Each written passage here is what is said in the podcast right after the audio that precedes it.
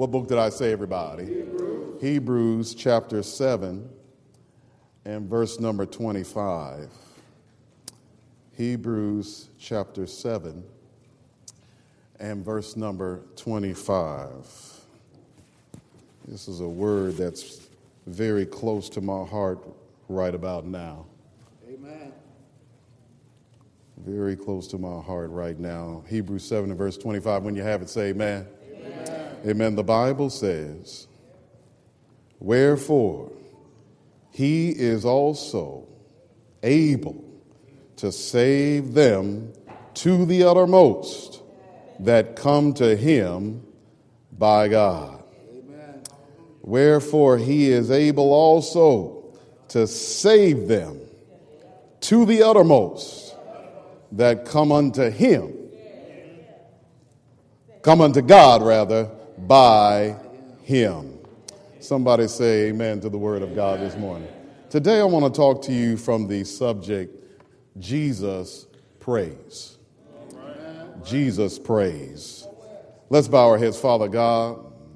Lord, I thank you for this moment in time, this kairos moment.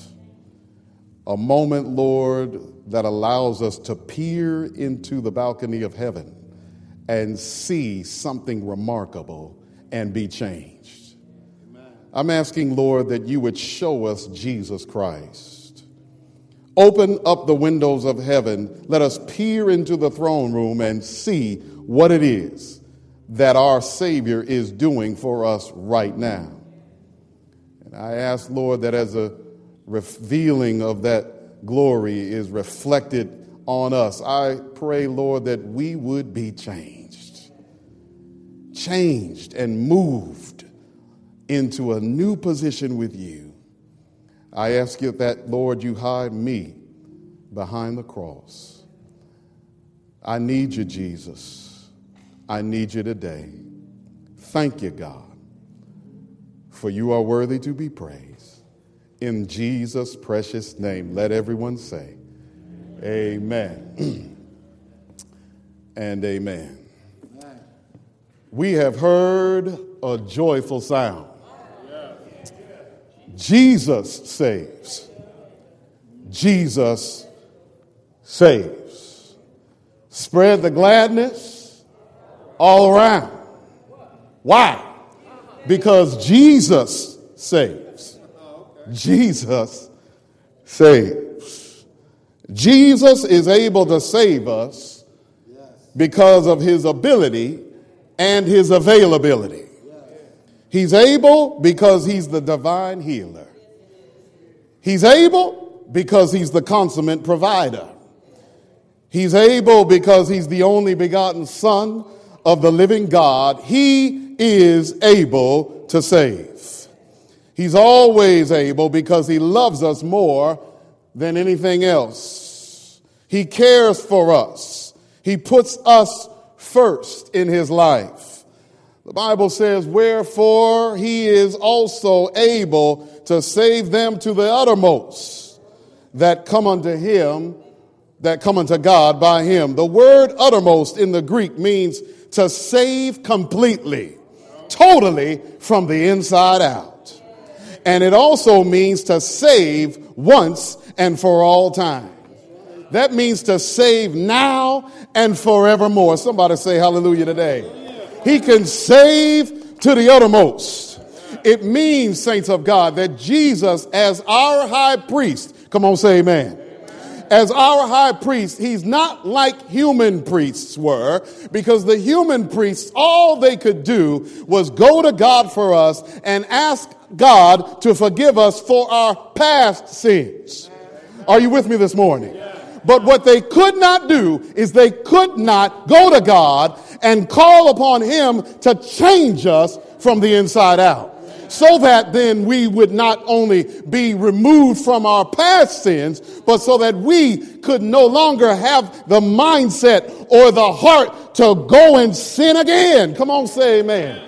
In other words, Jesus, when he goes before the Father, he has the power to call upon the power of God to say, God, I'm asking you not only to save them from what they've done, but save them from what they might do. And God, I'm asking you to change them so that they don't do what they would do if you don't do what you do. Jesus prays. Come on, say amen. The Bible tells us that God had a mission. He had a mission to get back in contact with his people. Are you with me today? But sin separated God from us. So he came up with a plan. That plan was to set up a sanctuary. A sanctuary that would reflect the image of the sanctuary of God in heaven. And there is a sanctuary in heaven. I wish I had help in here. And what is a sanctuary? Some of us get confused and get discombobulated. I don't understand. It's too confusing. What is the sanctuary? A sanctuary is a place where you go to talk with God. That's all it is. That's all it is. If you don't understand anything else about the sanctuary system, just understand it's a place where you go to get in contact with God. And so, saints, this is what he set up. He said, Moses, make sure you make it just like how I show it to you. Hallelujah. And ladies and gentlemen, they came up with this, uh, uh God told them about this specific uh, uh, uh, position within the sanctuary, which was the position of the priesthood. The priest would go in and he would bear upon him the sins of all the people. Come on, say amen. He would take them in on the day of atonement, carry them into the most holy place, bring in with the altar of incense. He would put incense there on the altar so that what he would give, a sacrifice to God, would be a sweet savor before his nostrils. But they couldn't do, ladies and gentlemen, what they needed to do because they were just simply human beings. Not to mention, ladies and gentlemen, not only did they have to ask God to forgive them for our sins, but they have to ask God to forgive them for their own sin. Are you with me today? But Jesus prays directly to the Father. Jesus is able to save from the guttermost to the othermost. It doesn't matter where you are in life. It doesn't matter how much money you make or how much money you've passed by and thrown away. God is able to save you from the guttermost to the uttermost. I'm a witness today. God can save anybody. If God can save a wretched soul like me, trust me, He can save you too. Yes, He can. But the problem is, even though Jesus can save everybody, Jesus won't save everybody. And the reason why, ladies and gentlemen, is because God can't save people who don't want to be saved. And God cannot save people. He what everybody? He cannot save people. He cannot what everybody? Save people who make a decision that they don't need to be saved proud and prideful and arrogant and erudite people who have the nerve to throw their stuff up in God's face as if He's supposed to accept them for what they've done. You must be out of your mind. God can't save proud people, and He can't save people who refuse to be saved. And the way that most of us refuse God's salvation is, ladies and gentlemen, not because we don't come to church. It's not because we don't listen to the preacher. It's not even because we don't read our Bibles, but the way that we refuse God's salvation is that we don't pray. You've got to call upon Jesus. He said, Listen, if you're going to come to me, this is the Father speaking, you've got to come through Jesus Christ. So he says, when you come, you make sure that you pray. And when you pray, you make sure you use his name, not yours. That's right.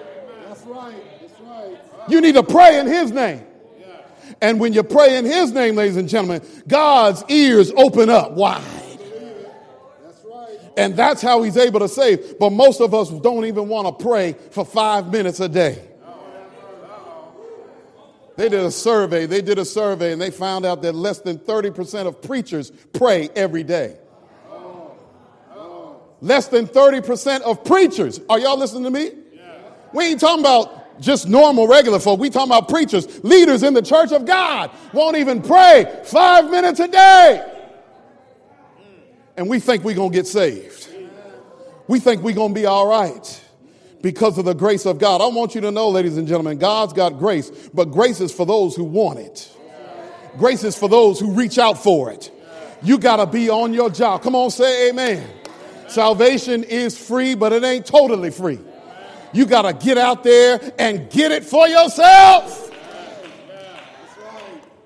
You got to reach out for God. Come on, say amen. And I want you to know that when we pray, God answers prayer on behalf of Jesus Christ. Come on, say amen. The Bible says that when we come to God in Hebrews 11 and verse 6, we must have faith, ladies and gentlemen. For without faith, it is impossible to please God. For we, for we must believe that he is and that he is a rewarder of them that diligently seek after him. Somebody say hallelujah today. What does that mean? What does that mean? It means, ladies and gentlemen, that faith, ladies and gentlemen, is based upon, first of all, knowing who God is. Are you with me today? Faith believes in who God is. In other words, I know God's character, irregardless and irresponsible of what else is happening in my life. Now, how many of you know that when you become a Christian, everything isn't easy? How many of you know, in fact, when you become a Christian, it really gets tough? The pathway to heaven is not paved, ladies and gentlemen, with daisies and roses and all of these beautiful petals. Ladies and gentlemen, the pathway to heaven is paved with blood, sweat, and tears. Because, ladies and gentlemen, ladies, listen, when you are not on God's side, the devil could care less because he already got you. He don't care what club you go to. He don't care, ladies and gentlemen, what party you show up at. But as soon as you decide, I claim Jesus as my redeemer, all of a sudden he got a problem with you. All of a sudden, he starts throwing mess and darts, fiery darts from hell coming towards you. And it gets harder and harder. And, saints of God, sometimes when you're working through this thing, are y'all with me today? When you're walking this walk of faith, sometimes you get an idea in your head, and it comes from the devil that maybe God doesn't accept you. Maybe God doesn't love me the way he says he does. Are y'all with me today? I'm keeping it real today. Are y'all with me? Yeah, yeah. Even as a preacher, sometimes you wonder, why didn't God open that door like he said he was going to do? Are you with me? Why did God shut that one? I don't understand God. And you can get to a point in your life where you start thinking, I don't, I, I, don't know if I should keep going with this thing. But see, when you've got faith, See, faith knows God's character. See, it's not just God's word, it's who God is. See, God's word is here to teach you about who God is so that when you get in trouble, when the devil comes down hard on you, when life gets rough, and when people are backbiting and hating on you, even in the church, you can realize and recognize that the character of God is still love, and I will seek after him.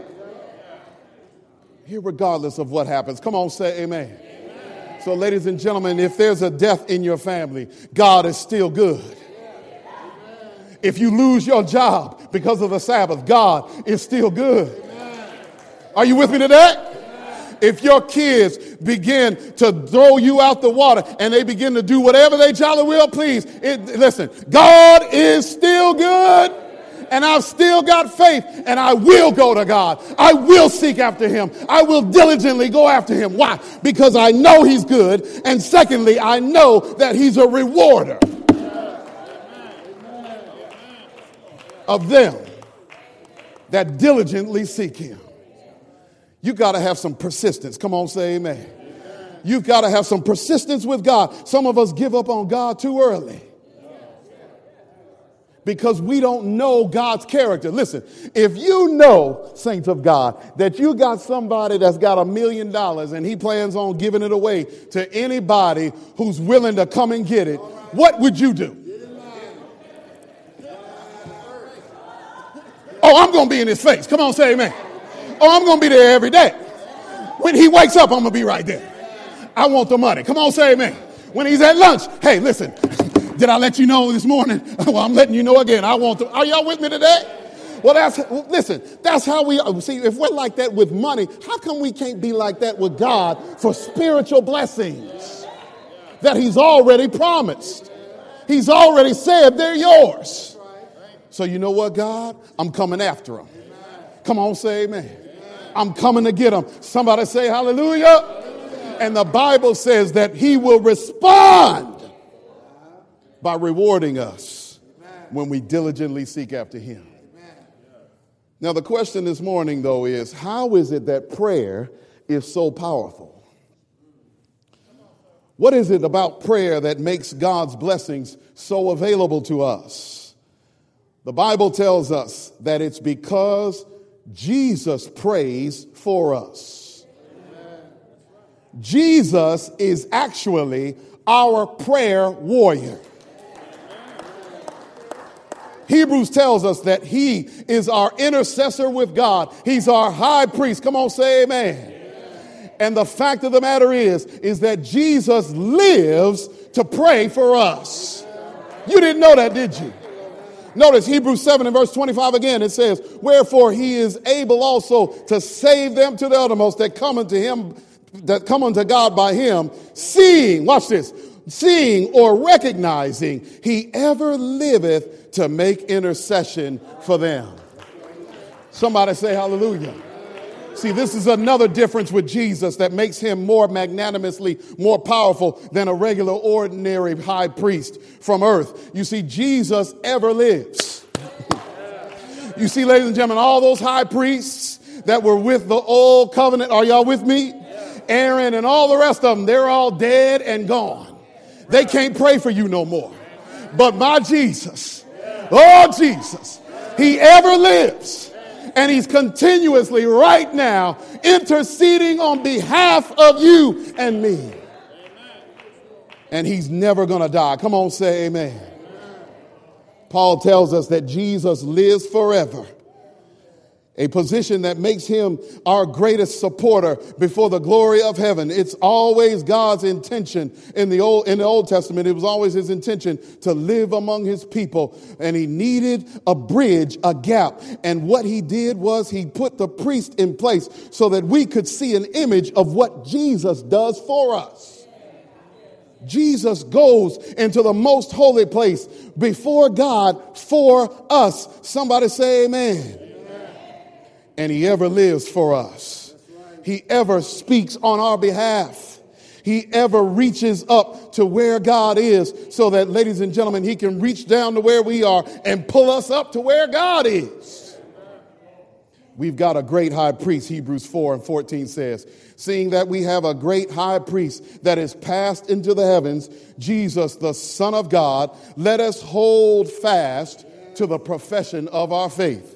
In other words, you and I, when we pray, we can have confidence. We can have confidence to know that God hears us because of Jesus. Some of us are too scared to pray. We think we're too bad, that God won't hear us because of what we just did two minutes ago. Are y'all with me today? And can I keep it real this morning? Yeah, you know how when you do something, you don't even want to pray because you know God saw it just like you saw it. But I want you to know you've got an advocate with the Father, Jesus Christ the righteous. And the Bible says that when you mess up, listen, just come before God and go to God through Jesus. And come with confidence, come with boldness, because we have an advocate with the Father, Jesus Christ the righteous one. See, when you're unfaithful, he is faithful. When you're unrighteous, he is righteous. When you're unholy, He's holy for you. And He comes before the Father on our behalf.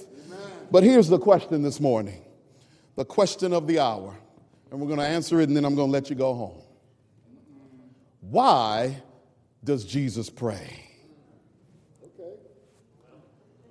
Are y'all with me today? I know why we pray. Because we need to pray. But Jesus don't need to pray. I wish I had help in here. He don't need to pray for himself. Come on, say amen. So why does he pray? Reason number one that Jesus prays is because the devil preys, P R E Y, on us, and the devil prays against us. The reason why Jesus prays, number one, is because the devil preys, P R E Y S, on us, and he prays, P R A Y S, against us. The Bible tells us clearly that we have an enemy of the soul, and his name is Satan. He's an ex angel of heaven who rebelled against God, fought against heaven's army, lost in dramatic fashion, was kicked out and booted out on his backside, and now he's looking for more recruits to just be a loser like he is. He wants to see the whole of God's creation as nothing more than a desert wasteland, and he hates God with every fiber of his being. But the problem is, he can't box with God because he tried it and he got kicked out. Are y'all with me? So he's got to come through a subversive way. He's got to come through a back door. Are y'all with me? And he's going to get God no matter what. He's going to get at him. So what does he do? He messes with God's children. And how many know, ladies and gentlemen, that God's children are the apple of his eye? And that's what he does. He messes with us. He tries to tear us down and rip us apart and tries to pull us down to where the devil is. And he tries to mess us up and it hurts the heart of God.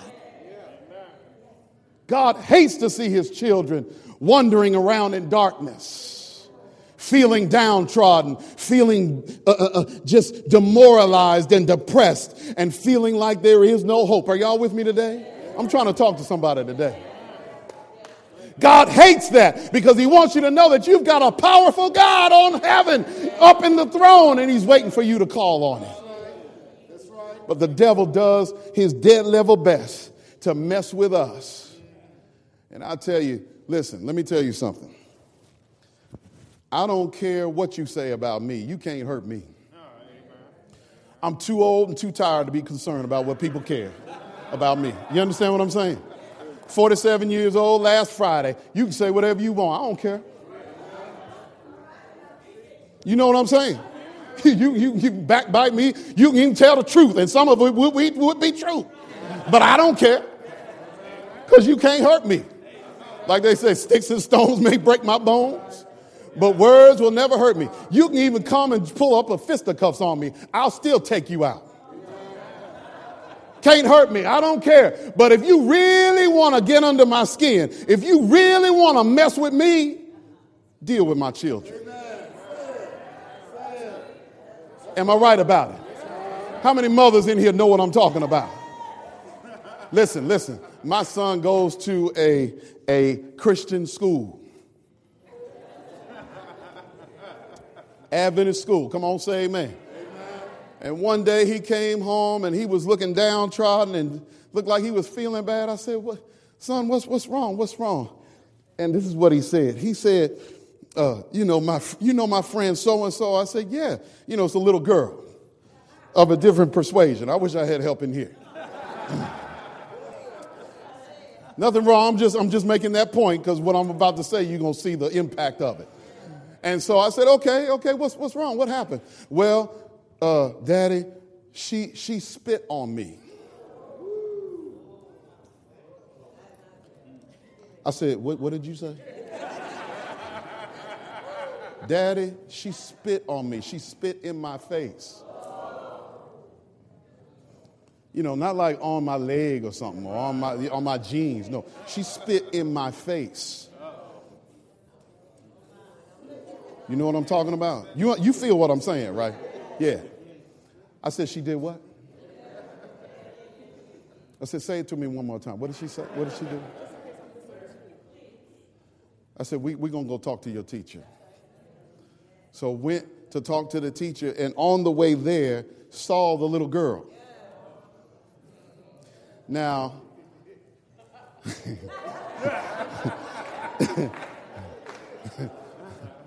see, anybody who knows anything about the history of African Americans in America knows what it means when somebody spits in your face. You understand what I'm saying? Yeah, yeah. And so all those feelings, all those emotions, all the past history of racism and everything else culminated in my mind as soon as I saw this young young lady. And I'm telling you, it took massive prayer. It took what everybody? To keep me from. You won't, you won't, you won't spit on him again. You may have spit one time, but you won't do it again. I wish I had help in here. Because, because, see, my heart is with my kid. Are y'all with me today? Yeah, yeah. And I don't care. I know she little. I don't care. You don't mess with my kids. You understand what I'm saying? Cause, cause, cause, cause he was hurt by it. Come on, say amen. He was hurt by it. She was his friend and he was hurt by that thing. And when he was hurt, I was hurt. And I was ready to take out some retribution up in here. You understand what I'm saying? Well, that's what the devil knows about God. He knows that God is, ooh, God, you know, he just, God is meek and humble, but when you mess with his children, he ready to get up off his throne and take some out, take some stuff out. He ready to take out a slice and throat, and, you know, whatever it takes. Because he cares for his children. Are y'all with me today? And this is the thing that the Bible says about the devil. I remember I said the devil prey, P R E Y S, on us. Watch this. In 1 Peter 5 and verse 8, we can quote it. Be sober, be vigilant, because your adversary, your what, everybody?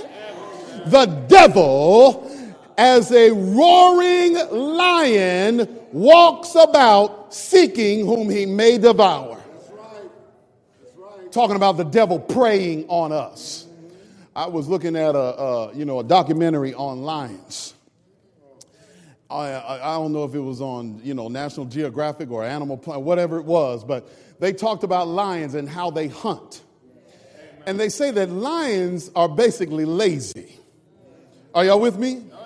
Matter of fact, it's usually the females that go out and, oh, they don't, don't starve.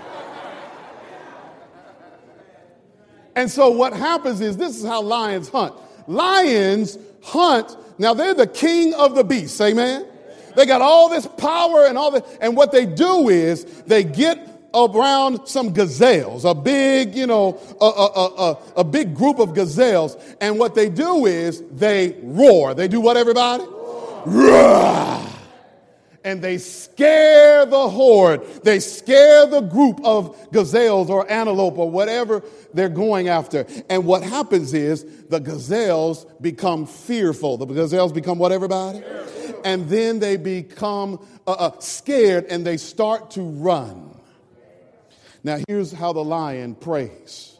Here's how the lion preys on his, on his hunting prey. Are y'all with me? He looks at the group and he looks and sees where the weakest one is. He looks for the one that's far behind, the one that's gotten away from the parents. Are y'all with me?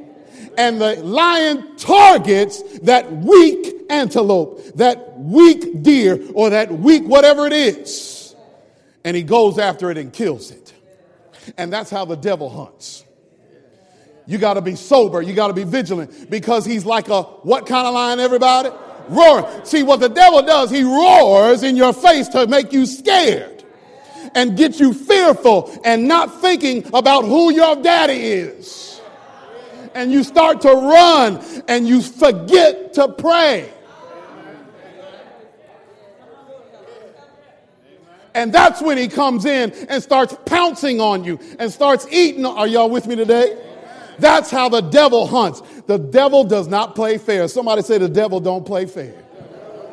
No, he don't play fair. He is not going after the strongest. He's going after the weakest.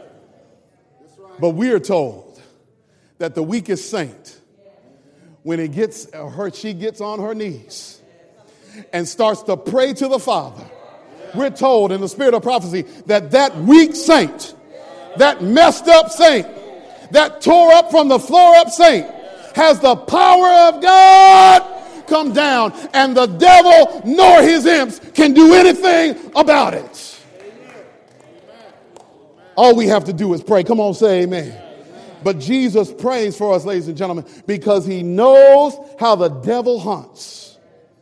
And I love the story of Jesus and Peter, especially the part where Jesus confides in Simon that the devil has targeted him for destruction. It says in Luke chapter 22 and verse 31 And the Lord said, Simon, Simon, behold, Satan has desired to have you. In other words, Satan has prayed to God that he can have you and sift you like wheat. Are y'all with me today? The devil prays to God so that he can mess with you. See, the devil can't mess with you until he talks to your daddy. And he goes to God and he says, God, listen, I want to mess Michael's life up. And God weighs that thing. Somebody say hallelujah. See, the story of Job tells us this. He weighs that thing. And he looks at it and he says, That's a tough one, but it's going to make him better. Go ahead and do it. Are y'all with me?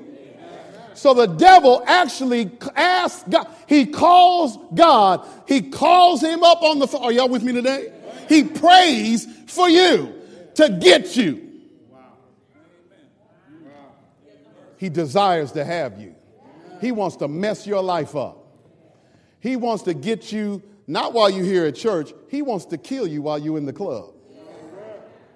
Mm-hmm. He wants to mess your life up. But the Bible says that Jesus told Peter, listen, he desires to have you and he wants to sift you as wheat, but I have prayed for you. Oh, glory to God. Somebody say hallelujah. Thank you, Jesus. Listen, listen. This is the thing about God God doesn't wait until you get in trouble. Jesus doesn't wait until the thing comes up in your life. Jesus knows because he's God. Come on, say amen. He sees your future from the beginning and he knows when you're about to mess up and he prays now for what you're going to do then. He prays now for what the devil is going to try to do to you then. He prays now. He says, God, give him faith, strengthen his heart, help him, God, and help him to get through it so that when he gets through the other side, he can go and strengthen his brethren. Oh, thank you, Jesus, for praying for me. Thank you, Jesus, for praying for me. The Bible says that the devil loves to pray against us. The Bible says, watch this, in Revelation 12 and verse 10, the Bible says that the accuser of the brethren has been cast down, who accused them before God day and night. The devil never stops praying against you. So God has to ever live through Jesus to pray for you. Come on, say amen. I'm so glad because, ladies and gentlemen, I don't know who you are and I don't care who you are. You can't stay up all day and all night and every hour of the day praying for yourself. Somebody's got to be praying for you. Somebody's got to be up in the courtroom with God for you. And it's got to be somebody who never sleeps and never slumbers. Because the devil is all day, all night accusing you before God. And most of the time, he's right. Can I keep it real? Most of the time, he's right. But God says, I rebuke you in the name of Jesus. He says, I rebuke thee, Satan, get thee behind me. I won't listen to that garbage because my son's blood has been offered. Somebody say hallelujah today.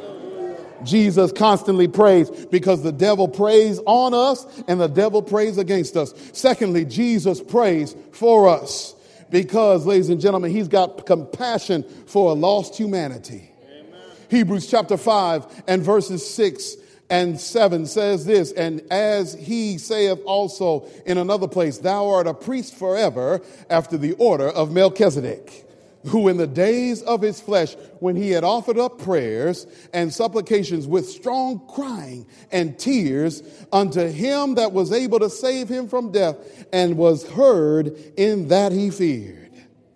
The Bible says that Jesus showed some of his strongest emotions when caring for the lost. The word says that Jesus cried over the city of Jerusalem. Matthew 23 and verse 37 says, O Jerusalem, Jerusalem, thou that killest the prophets and stonest them which are unto thee. How often I would have loved to gather you as chicks, as a mother gathers her chicks, but you would not. Oh, how much God loves us. He loves his wayward people. A great opportunity was there for the people of Jerusalem to come to him, but they knew not the time of their visitation. If only they had prayed with Jesus, then so many more souls could have been saved by the glory of God, but they would not. The shortest text in the Bible, John 11 35, is probably one of the most profound. It says that Jesus wept. Why did he weep? He wept, ladies and gentlemen, because it was his liquid language. Jesus' tears are a message and a reminder that even God's power can't save those who refuse to be saved. The only reason that Jesus truly weeps is because of unbelief. It's because of what, everybody? Even in the midst of miracles and the powerful exposition of God's word, people often refuse to believe God. It was at the grave site of Lazarus that Jesus groaned, the Bible says, within himself because the people before whom he had revealed so much of his power doubted him. Jesus groaned within himself. So, what did Jesus do? Jesus prayed. Come on, say amen. amen. The Bible says that Jesus prayed, and he said, Father in heaven, I, I'm not praying for myself but I'm praying for those around me that they might know that I am your son and that you sent me and that you've got the power to bring back the life from death. God raised Lazarus up and he raised him up. Come on, say amen. amen. And all the doubters had to stop doubting. As a matter of fact, it was when God raised Lazarus up, when Jesus raised Lazarus up, that's when the religious people got together and said, We got to kill him now. He's showing them too much power because there's power in prayer. Come on, say amen. Jesus weeps for a lost humanity. He connects himself with a lost race of people, and we should do the same. We should pray for the lost, even as Jesus prays for the lost. Are you as passionate as Jesus is for a lost world? Do you pray for your lost brothers and your lost sisters? Or do you just say, well, God will find a way? Do you spend any time at all praying for those in your own family who you know are on the outside of the ark of safety? We've got to be like Jesus. Come on, say amen. And Jesus loves everybody. He loves who, everybody? everybody? Everybody. The Bible says in Matthew chapter 5 and verse 44, I say unto you, love your enemies. Bless them that curse you, do good unto them that hate you, and pray for them. And do what, everybody? Pray. pray for them. You've got two options when people come messing with your life. Two options. You can either fight them or you can fight for them. Are you with me? When somebody comes talking about you and dogging you out, you can either fight against them or you can fight for them with God. God says, pray for your enemies. Why? Because saints of God, they need to be saved just like you. And because, saints of God, I don't know whether you know this or not, but you and I were an enemy of God Himself. The Bible says that He died while for us while we were yet sinners. We were against the kingdom of God, and He died for us, and He calls us to have the same ministry. Come on, say amen. Jesus is always about saving the lost. The Bible says in Luke 19 and verse 10 For the Son of Man came to seek and to save that which was lost. Yes. Jesus exemplified this in his own life, especially during the most trying hour of his mission here on earth. Jesus, just before he was to go to a cross, spent some time at the Garden of Gethsemane. Yes. The word Gethsemane comes from the Aramaic word, which literally means oil press. The place of the oil press. And I don't know if you've ever seen an ancient oil press, uh, an ancient olive press, but what they used to do is they throw olives into this uh, granite stone like big, huge a bucket thing, and then they would take another huge granite round stone and whirl it around. They'd use an ox and tie that ox to that, that, that rolling stone, and the ox would push with all his might, and that stone would crush all of the oil out of those olives. And that crushing brought forth the purity of the olive oil. And just like those olives were crushed, that's how Jesus was crushed in the Garden of Gethsemane. As he was praying for us, he was being crushed by our sins, crushed by our lying on one another, crushed by the way that we treat one another in the church. He was crushed under the heavy weight of our sins. Oh, but that crushing brought forth a blessing. The Bible says that as the more he was squeezed, the more his blood came out of his pores. Come on, say amen. amen. That blood represents his love. That blood represents his cleansing power.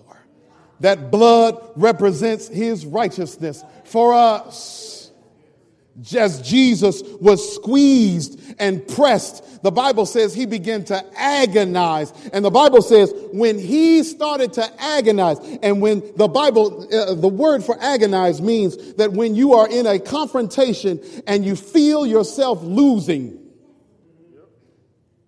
Have you ever been in a fight and you losing? Oh, yeah. Hello, somebody.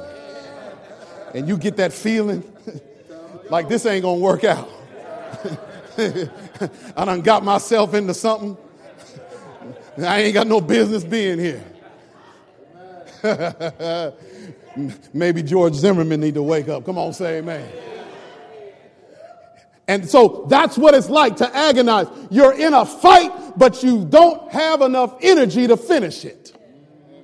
And Jesus began to agonize there in the Garden of Gethsemane with the weight of our sins upon him. And the Bible says, when as soon as he began to agonize, as soon as he felt like he was about to lose, guess what he did?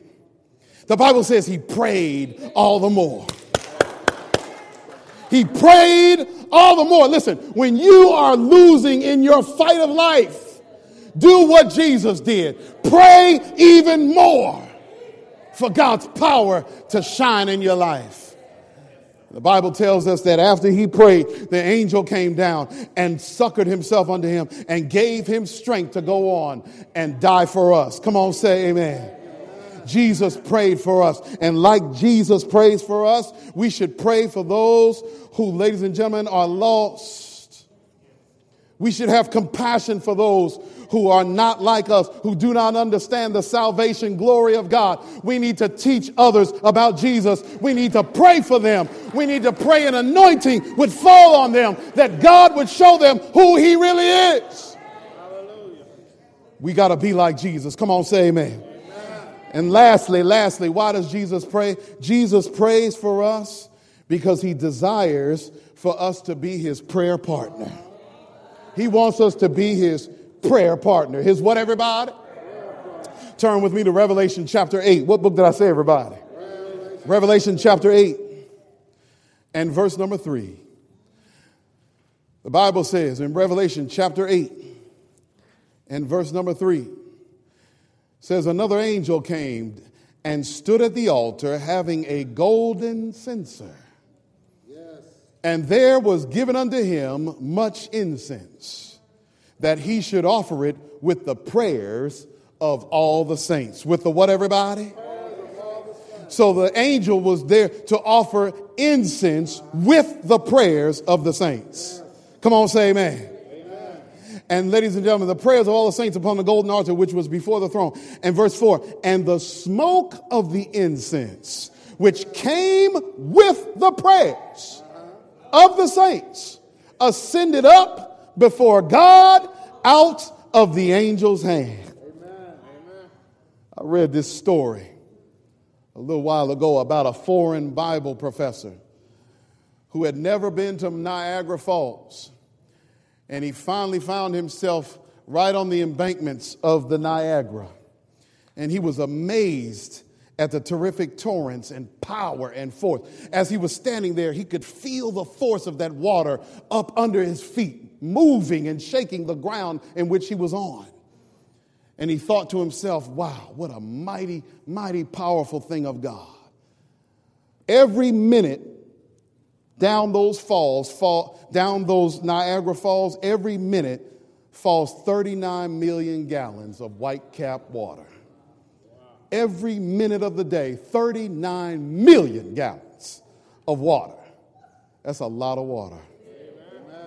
Suddenly, something came and prompted him to pray. And when he prayed, he began to earnestly seek God for a more persevering and prevailing prayer life. And God vividly impressed upon his mind that this conscious, mighty flow of the Niagara represented, represents Christ's powerful prayer life for us. Amen. He said, Yes, Lord, yes, but what about Christ's mighty? He said, This is a, a, mighty move of God for me to see that this is how God, this is how Jesus prays for us. He said, But what about my weak prayers? He said, They're nothing but a little small droplet of water that flows. He's got these huge prayers. What about my prayers, God? And he began to continue to pray and pray. And suddenly a thought came to his mind. The thought said, Why don't you mingle your prayers with Jesus' prayers? Somebody say hallelujah. He began to shout, Glory to God. Yes this powerful flow of Niagara prayers as it goes up to God, I can place my prayers along with His. And, saints of God, that's what God pictures for us in the sanctuary. You see, saints, the Bible says that the angel came and brought the prayers of the saints to the altar. Are y'all with me? Now, these are the prayers of the saints. You think that they would just go right into the throne room, but they can't. They can't because they can't get entrance yet. They've got to be mingled with something. The angel comes and he gets the incense. He gets the what, everybody? The incense. And the incense represents Christ's perfect sacrifice for us. Somebody say hallelujah. Represents Christ's perfect sacrifice for us. So God, He takes our prayers, your prayers, and my prayers. And then the high priest, he takes our prayers, your prayers and my prayers, he puts them on the altar, and before he sends them up, he takes the incense,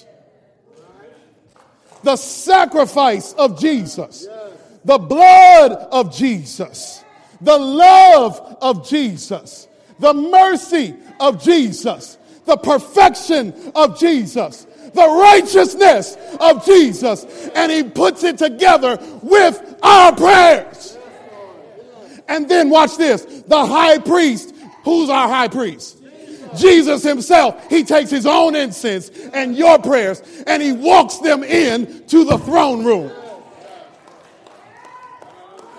And watch this now. The spirit of prophecy says that when we pray, this is what Jesus does. When we pray, he doesn't take our prayers into the throne room as our prayers.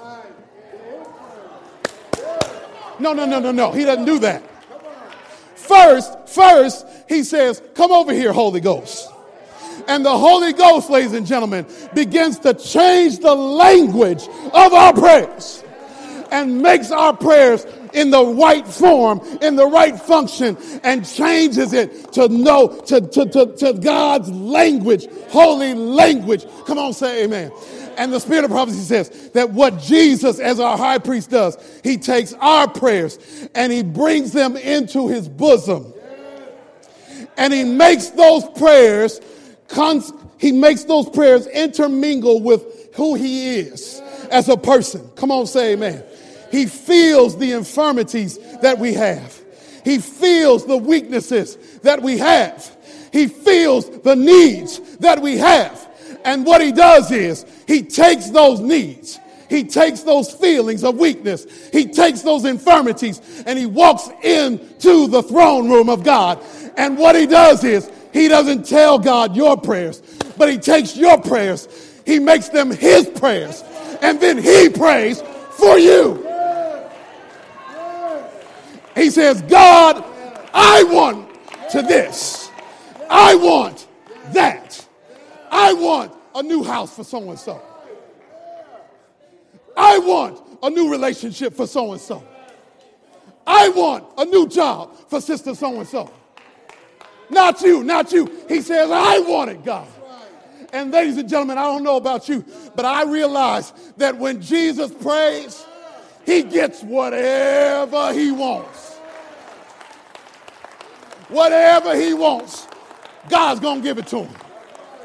That's why the Bible says, hey, every knee is going to bow and every tongue is going to confess because he is the greatest of the great.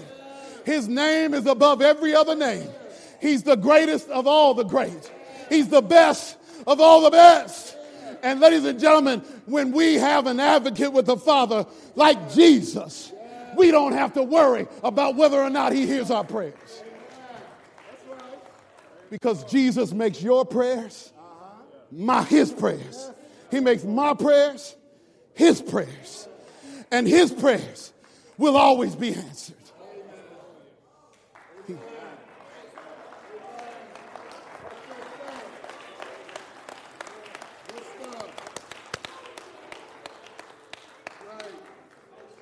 So, the question today, the question today before us is Are you ready to pray? Are you ready to pray? Because Jesus is ready. He's ready to pray for you. Are you ready to pray and ask God for whatever you want? He said, I am your father. I will withhold no good thing from you. No good thing.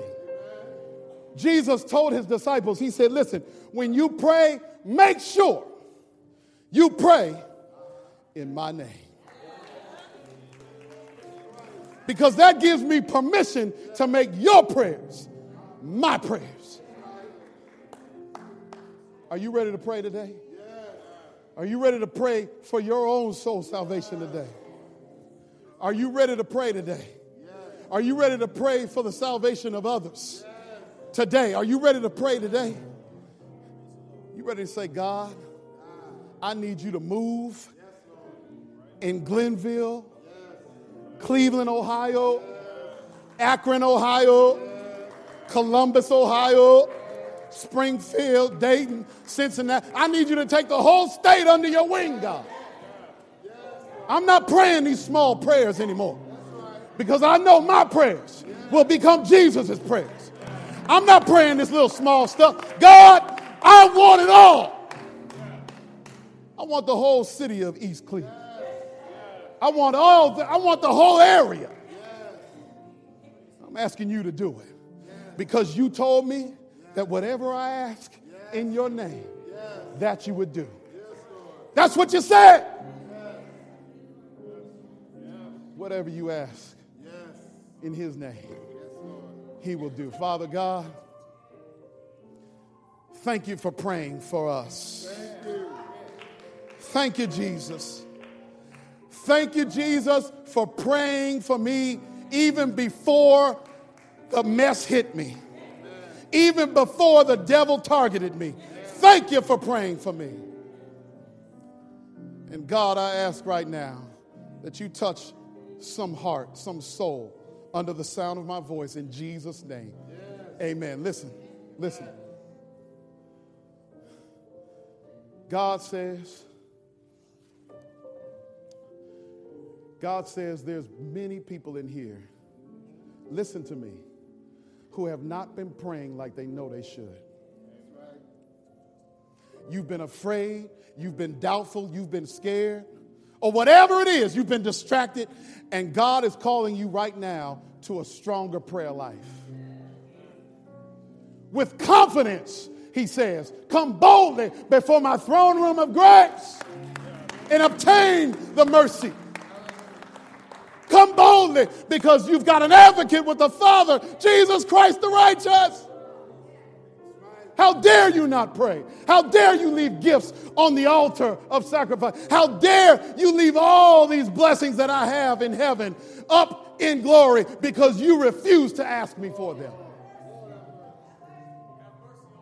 I dare you to ask Him. I dare you to take it upon yourself and ask God for whatever you want in Jesus' name. God says it's time out for these half heart Christian stuff. It's time to become a prayer warrior, even if it's just for yourself. Be a prayer warrior and let people know hey, I serve a risen Savior. He's in the world today. I know that he is leading, no matter what men may say. See his hand of mercy. I hear his voice of cheer. And just the time I need him, he's always near. He lives. He lives, Christ Jesus. He lives today. He's living evermore to pray for us, to intercede on our behalf. It's time for you to take advantage of your advantage in heaven you have an advantage and you haven't been using it. It's time to break out the super, super duper, super black, super gun. Jesus. It's time to bring out the secret weapon. Jesus. Somebody in here needs to make it clear. I'm going to start praying like God calls me to pray. And you need to come down right now and declare, Jesus, I'm praying. Just like you're praying for me, I'm going to pray. Right now, you need to come right now.